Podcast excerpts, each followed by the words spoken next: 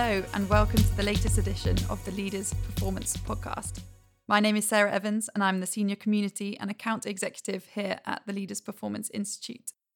I am delighted to be joined by two brilliant guests today on the podcast Pippa Woolven, an ex athlete who competed in the 2014 Commonwealth Games, and CEO, founder, and director of Project Red S, and James Morton, a professor of exercise metabolism at Liverpool John Moores University and also the Director of Performance Solutions at Science in Sport. He's also authored over 160 research publications and worked within elite professional sport in performance support roles with teams such as Liverpool Football Club and Team Sky. We're going to be chatting to Pippa and James today about RED S, relative energy deficiency in sport, and how important understanding energy availability is and the causes around why many athletes drop into energy deficit. But before we jump into the conversation, I just wanted to make you all aware of an upcoming virtual roundtable we have on the 6th of September, which will be a member case study on environmental profiling with Dan Jackson, the head of leadership and culture at the Adelaide Crows AFL team. The session will focus on the relationship between environmental profiling and evolving team culture. And finally, we're really excited about our upcoming members only event at Loughborough on the 21st and 22nd of September, entitled Interdisciplinary Performance Support, if you would like to sign up to either of these, please do get in touch with a member of the team. Now let's get into the conversation. Okay, so Pippa, it'd be great if you could kick things off by telling us a bit about your journey as an athlete and coming to understand Red S. Mm, so I've been an athlete for as long as I can remember. I come from a really sporty family and I'm the youngest of four. So we all played sport from a young age, and I found running through the school cross country when I was about 13. Got roped into the local league races and joined my local club.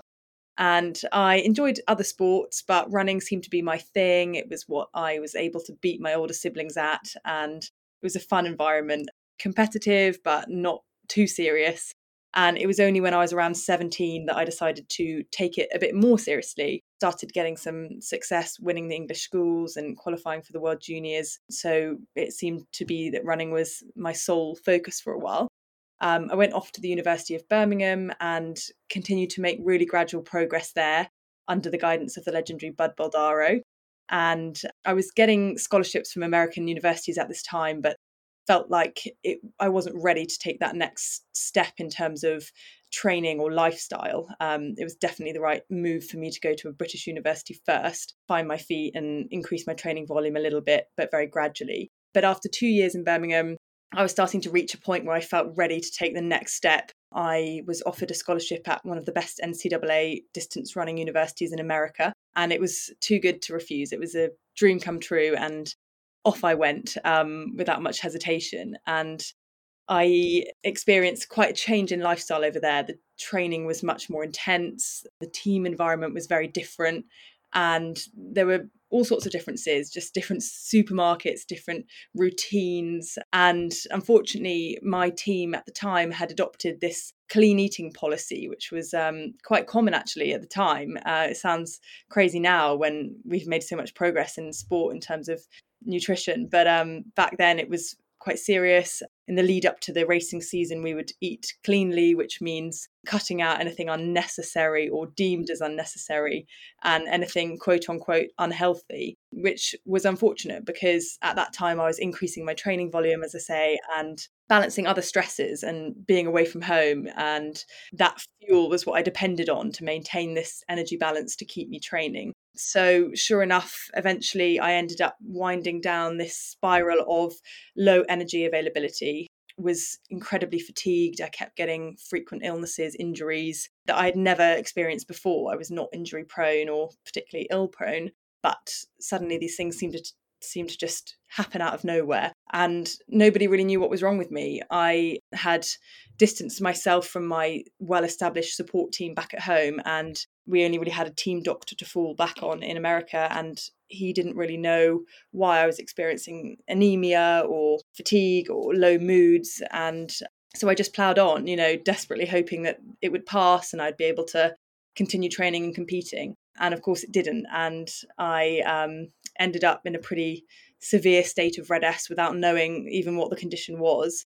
And it was only when I did some research on the internet did I eventually stumble across the term several years after it had started, because back when I was experiencing the initial symptoms, Red S wasn't even a term. It, hadn't been coined by the International Olympic Committee. And the only thing I could vaguely relate to was the female athlete triad, which actually didn't seem to apply to me because at the time I wasn't having bone stress injuries. I didn't know what my bone density was.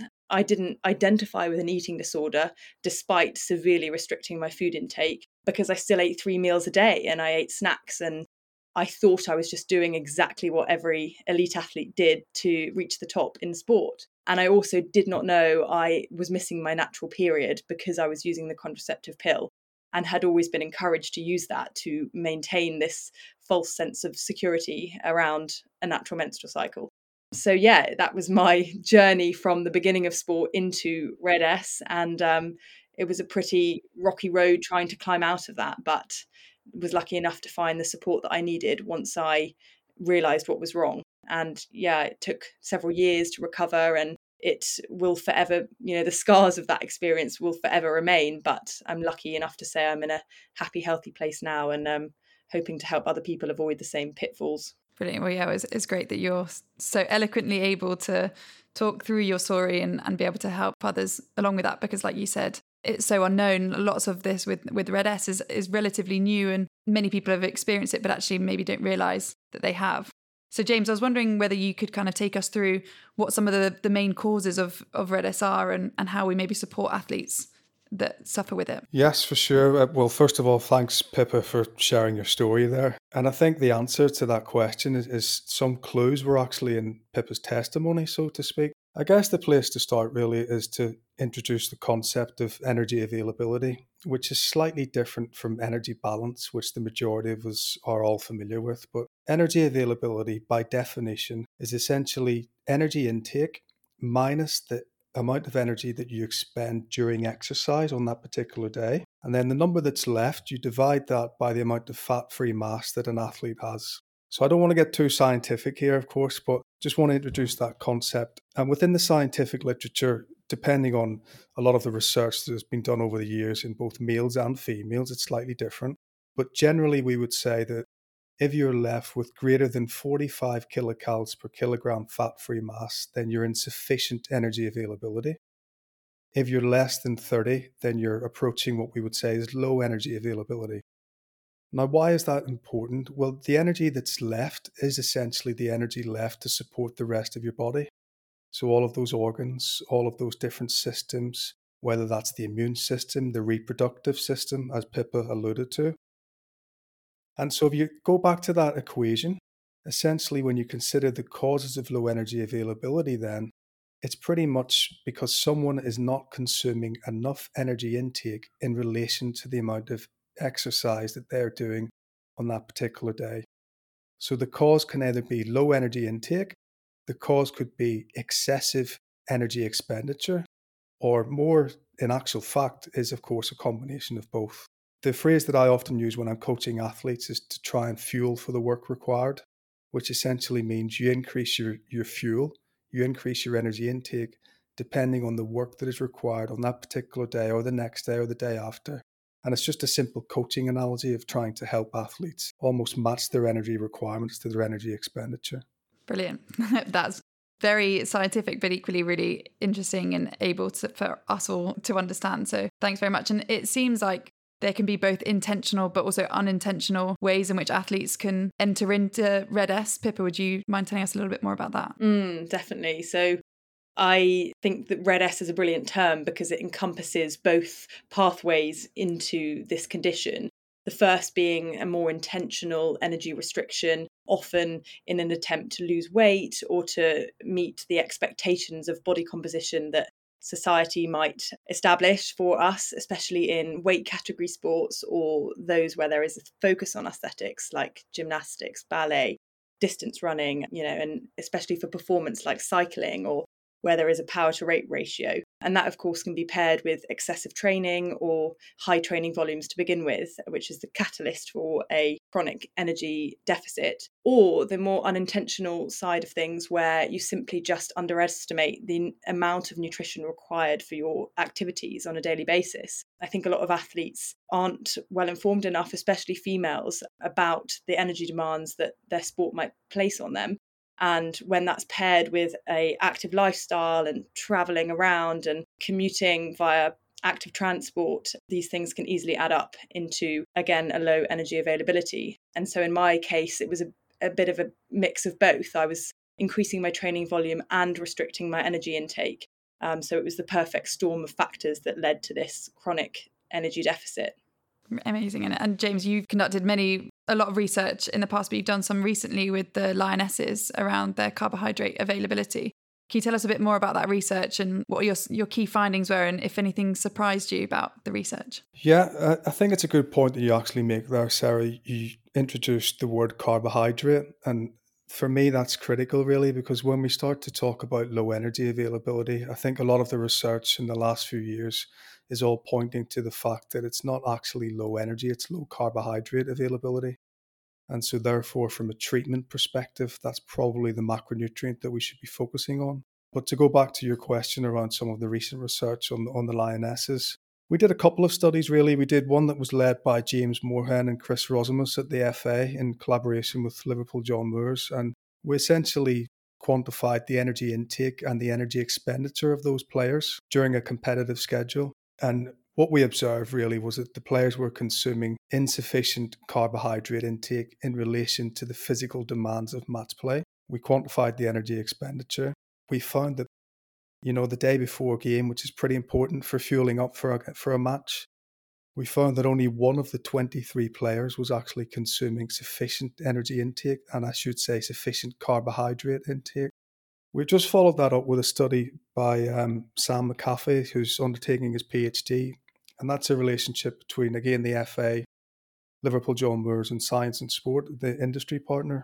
And we were trying to explore some of the reasons why do female athletes, but female soccer players, potentially underfuel. And again, I think Pippa has highlighted some of this. It can be intentional, it can be unintentional and there was lots of different reasons. It's probably appropriate to introduce a, a behavioral model actually that we call the COM-B framework, where C stands for capability, O is opportunity, M is motivation, and all of those three factors can then influence someone's behavior. So what we found actually was in the capability side of things, in many situations, players and key stakeholders lack the psychological capability, which is the knowledge. So they're just ill informed of how many calories or how much carbohydrate they require. In many situations, they lack the physical capability. So perhaps they knew what they should be consuming, but they didn't have the skills to go and physically prepare food. On the opportunity side of things, and I think this is really interesting because it relates to some of the earlier sentiments that Pippa shared, was there's something called the social opportunity, which is the cultural norms of the environment. Now, Pippa mentioned that, that phrase that we've all heard before clean eating. And so, in the culture of her environment back then, that cultural norm almost prevented her from eating what she should have been consuming at that time. And within the professional soccer environment, there's almost a culture exists around body composition. So the cultural norms is let's measure everyone's skin folds. And as a result, then there's a there's a fear around fueling correctly. There's also the physical opportunity. We explored some players who said that they would like to eat more, but there was no food left because the men had already eaten it. So within that particular sporting environment, it was almost like the females were were catered for after. They were an afterthought. And then finally, and this is perhaps the most important one, is the motivation. So as we all know, motivation can be reflective because we have beliefs about um, consequences. So in many scenarios, the players had a belief that carbohydrate made them fat. And so, therefore, they didn't want to consume carbohydrate. Or motivation can be automatic. We all have those um, impulses and desires. We crave foods, but sometimes we actually stay away from foods because we don't like the taste of them. So, there could be an example where a player knows what food they should be consuming, but perhaps they don't like the taste of the food that's available, or they maybe even don't even like the food that's available. And the reason why I'm sharing that model is because now you're beginning to hopefully understand that you can diagnose someone's current behavior to understand the problem but then that allows you to then start to think about what might the behavioral solution look like in order to bring about the desired behavior which in this example is simply fueling more. Just to jump in there i think that is so important because we live in a society which vilifies carbohydrates and especially among women and that filters into the sports environment and where you know that is the most important nutrient or fuel source for active females and males alike it's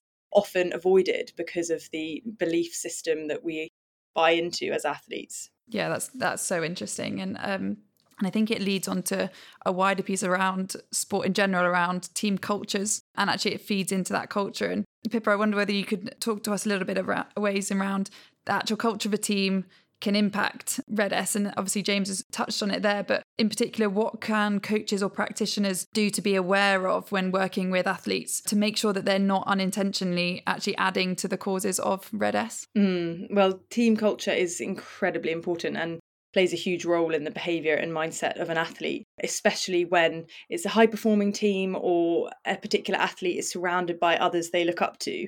Um, and unfortunately, one of the initial, perhaps, side effects of falling into an energy deficit might include weight loss, which then may lead to a short term performance improvement due to the power to weight ratio. And that is definitely not sustainable um, and leads to some very undesirable health consequences. But it can be easy for athletes in the team environment to confuse correlation with causation and believe that that particular teammate of theirs is performing well because of the way that they're behaving or fueling or training. And that belief system can spread very easily in a team, and so can habits. And if you know a team is fueling well around their training you can see that throughout whereas if a team are all buying into this clean eating ethos and all restricting, it's incredibly common that that is shared among them. And coaches and practitioners have a huge part to play as well. They are incredibly influential for an athlete. Their actions and words and behaviors all contribute to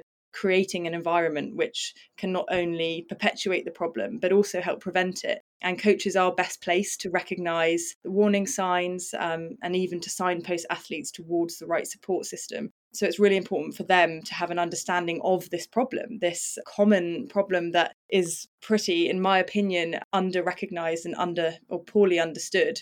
So if coaches know what might lead an athlete into red S in the first place or any kind of energy deficit, then they can help combat that with simple questioning. You know, have you got a snack for after training? Do you know where to find nutritional advice that is going to serve you well? They can also help athletes avoid over analysis of numbers or avoid some of the traps that they might fall into around more is more in terms of training and less is more in terms of nutrition. And they can just help athletes strike a healthy balance between training and other aspects of their life and just fueling for health and sustainability in sport rather than short term success. Definitely. Yeah, I, I would agree completely. I, I think it's important to almost remind people that nutrition is the basis of all physical performance. And when you're working in a sporting team, certainly with a multidisciplinary team, there is a massive education and alignment piece that needs to happen. Whether that's the coaches, the medical team, the sports science, sports psychology, physiotherapy team, educating every member of that team that actually nutrition can help those guys do their job well. Because an underfueled athlete can't make the correct decisions. They're more likely to get ill um, they're more likely to suffer from poor sleep quality. They certainly won't be able to perform physically day after day. And so, actually, if your athlete is fueled well consistently, then it makes you as a support staff member, it makes your job certainly a lot easier and it gives everyone a greater chance of success. So I, I often joke that nutrition should be the first hire for any performance director, but but it's not a joke. It's probably the biggest return of investment that you could ever have within a multidisciplinary team. Yeah, thanks, James. And that's it's something that's a, a topic that keeps coming up time and time again here at the Leaders Performance Institute is how you can really have those multidisciplinary teams working together with the athlete at the center and not working in silos and actually exactly that educating each one of them and i was wondering when you were working obviously with with team sky what were some of the challenges that you did face as part of that multidisciplinary team when trying to prevent the low energy availability well I had, I had a fantastic time at Team Sky. Just I'm just thinking of memories there as you posed that question. Actually, cycling is a sport, as Pippa mentioned before, where weight can be the difference between winning and losing. Now I say that that you can be too heavy, but you can also be too light, and the magnitude of weight loss or weight gain that I'm referring to can be as little as one to two kilograms. So first of all, within the cycling world, the lens is 100% on nutrition. So I was quite lucky in that everyone is engaged to start with on the role of nutrition in supporting performance. However, when an athlete loses weight, initially they often feel better about themselves, they look better, they feel better. Quite often they start to perform better in that early weight loss period. And then they think, well, this is great. I've got to keep on this journey. And then that's when problems happen. And that's when you can lead to extreme weight loss for a sustained period of time. Now, the Tour de France as an event actually happens in July, but the season really starts in December or January. You've kind of got like your six month performance plan. And believe it or not, some guys try and get down to race weight far too early on in the season. Geraint Thomas, as, a, as an example, he spoke about this publicly before, but I often used to joke with Geraint that you don't win the tour in January, you win it in July because he was an, a, an example of an athlete who used to be all in, go all in too soon, and we were constantly trying to rein him back. But it wasn't just me trying to rein him back; it was everyone in, in that performance team, coaches, the team principal, the wider support staff, because we were all aligned on the messages. And so, like I mentioned before about that stakeholder alignment, we spent hours and hours and hours educating everyone in the team on the dangers and the pitfalls of going into extremes too quickly. And I'm really glad that we did because that communication journey was worth everything. All of those times that we spent, we, we got it back later on in the season, really because everyone was aligned. Yeah, again, you're touching on so many of the topics that, that come up so regularly here uh, with leaders in terms of that alignment and that vision and all pulling together to the same outcome is essentially, I think, one of the, the key things that underpin success. But I guess so many of these issues can be embedded from such a, a young age and that culture piece as well around um, societal norms. So, Pip, what ways can we be proactive in preventing some athletes from dropping into this energy deficit? And how can we give tools to young athletes coming through the pathways in a way which is performance driven but human focused? Mm. Well, just as James spoke about, it's, such a team effort. I think every athlete needs to be part of a support system which has their best interests um, in terms of long term health and performance and not just short term success. And that requires support from a nutritionist or dietitian or psychologist and physiologist. And, you know, elite athletes are lucky enough to have those sorts of resources on tap which is great if they're pulling together to help prevent this issue from arising in the first place. But athletes who are perhaps sub elite are just as susceptible to falling into issues of low energy availability. And indeed, those who just who are just recreational, it's a really common problem among recreational athletes who don't have that support system. So for them, it's even more important to inform themselves about these issues, about what they should be fueling, and to get their nutritional advice from the right kind of sources. There are so many myths and and misconceptions out there about how to fuel as somebody who is active or somebody who participates in sport, especially for women whose nutritional information is often based on that of males. Whereas now we know it's incredibly different. And so I think the more we can do in terms of education, awareness, and understanding of these issues, the better. And every sports stakeholder, every athlete, coach, parent, and healthcare practitioner has to be aware of the dangers of underfueling and not just focused on body composition for performance. Yeah, I, I think that's you've made some great points there, Pippa. And one of the stakeholders that you mentioned for me is, is so important, which is parents. I, will give you another example, Sarah, if you don't mind. Uh, this time, put yourself in the shoes of a parent who has an academy soccer player, whether that's male or female, so academy players typically train in the evening periods from 5 p.m. to perhaps 8 p.m. Now when you consider when they finish school, they don't finish school until 3 or 3:30.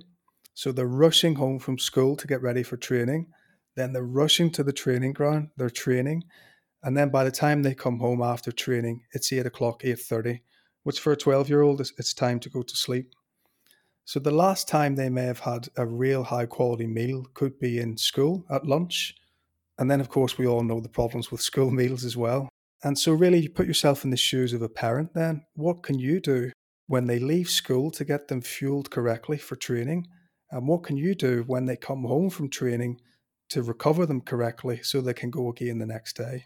And sometimes it's as simple as just emphasizing the timing of food, the types of food, and so on. And really, like almost seeing it as pit stops. This is a fueling pit stop when you need to fuel. This is another recovery pit stop, and so on. And we have done lots of research with academy players over the years, and we see that that specific time of day is the time when they really underfuel. So if there are any parents listening to this, and hopefully there is, hopefully that just makes you think a little bit more practically about what times in the day does my son or my daughter actually really need to dial in and what can I do to teach them? Because nu- nutrition for me isn't particularly hard. I think it's the easiest discipline of all. Um, and these are things that we really should be teaching at that young adolescent age. Yeah, exactly, exactly that. And I think it's that education piece. You realise how much embedded those, even just the little habits that you might pick up from that early age, and how much they can affect you when you travel through into your senior careers. And if you can put in the right tools when you're younger, it's going to have a bigger impact when they're further down the line. You don't have to necessarily put in all these interventions to undo maybe some of those bad habits that have happened earlier on. And it's such a small thing just to be aware, like you say, from parents of actually when they might need to fuel and and how much. I think so many people don't realize actually how much fuel and the right fuel of those carbohydrates that you actually have to intake to to be able to be optimizing your performance. Mm, and just to sort of jump in here from a behavioral perspective, I think parents also have a major role to play in terms of de emphasizing body weight and appearance for young athletes who are developing. I think a lot of athletes who go through puberty might fear that they'll never reach their performance goals because of the way their body is changing. And parents are best placed to pick up on any disordered behaviors or beliefs that might start um, in a young athlete and also just play a good role model for them, not to focus in on other athletes' weight and performance and draw comparisons. You know, parents, athletes look up to them and they're in a really important position to get the messaging right around body weight and, and nutrition as well. Brilliant. And Pippa, what advice do you have for other athletes who are training with or in a team with others who might be in an energy deficit but potentially don't understand the causes, the symptoms, or the risks of RED-S? Mm, it's very tricky, I think, as an athlete who has been in a team with others that are suffering from the initial or later side effects of RED-S. It's it's difficult because one of the symptoms is actually denial. An athlete might really struggle to put the cause of the condition with the outcome, and a teammate might not be able to relay that information in a way that the athlete can digest it because perhaps they're a competitor or you know maybe they're fighting for selection on a team and they don't want to take in um, advice from somebody else. But i think the sooner you can start the conversation in a confidential supportive way the better. Because we know that treatment and recovery outcomes are greatly improved with early recognition. And the sooner you can open up the conversation the better. But expect some at least initial denial or resistance to seeking help because that is part of the problem and if you have noticed particular symptoms or particular instances where an athlete might have struggled with a competition or a training session, you can use that to just sort of say, I'm, I'm checking in on you to see how you're feeling, how energized are you, and do you have the support you need to see you through the season? And maybe to just learn more about this condition um, and where to find professional support with it um, so that if an athlete is willing to seek help, they know where to go um, as soon as possible. Yeah, I think it's super important for athletes to get credible advice. And in this day and age, we all know that there's lots of ill informed advice around, especially on social media. I believe that our role as practitioners is to simply coach people on how to make better decisions. And in the world of nutrition, it's a very simple question that you need to ask is do you know what to eat when?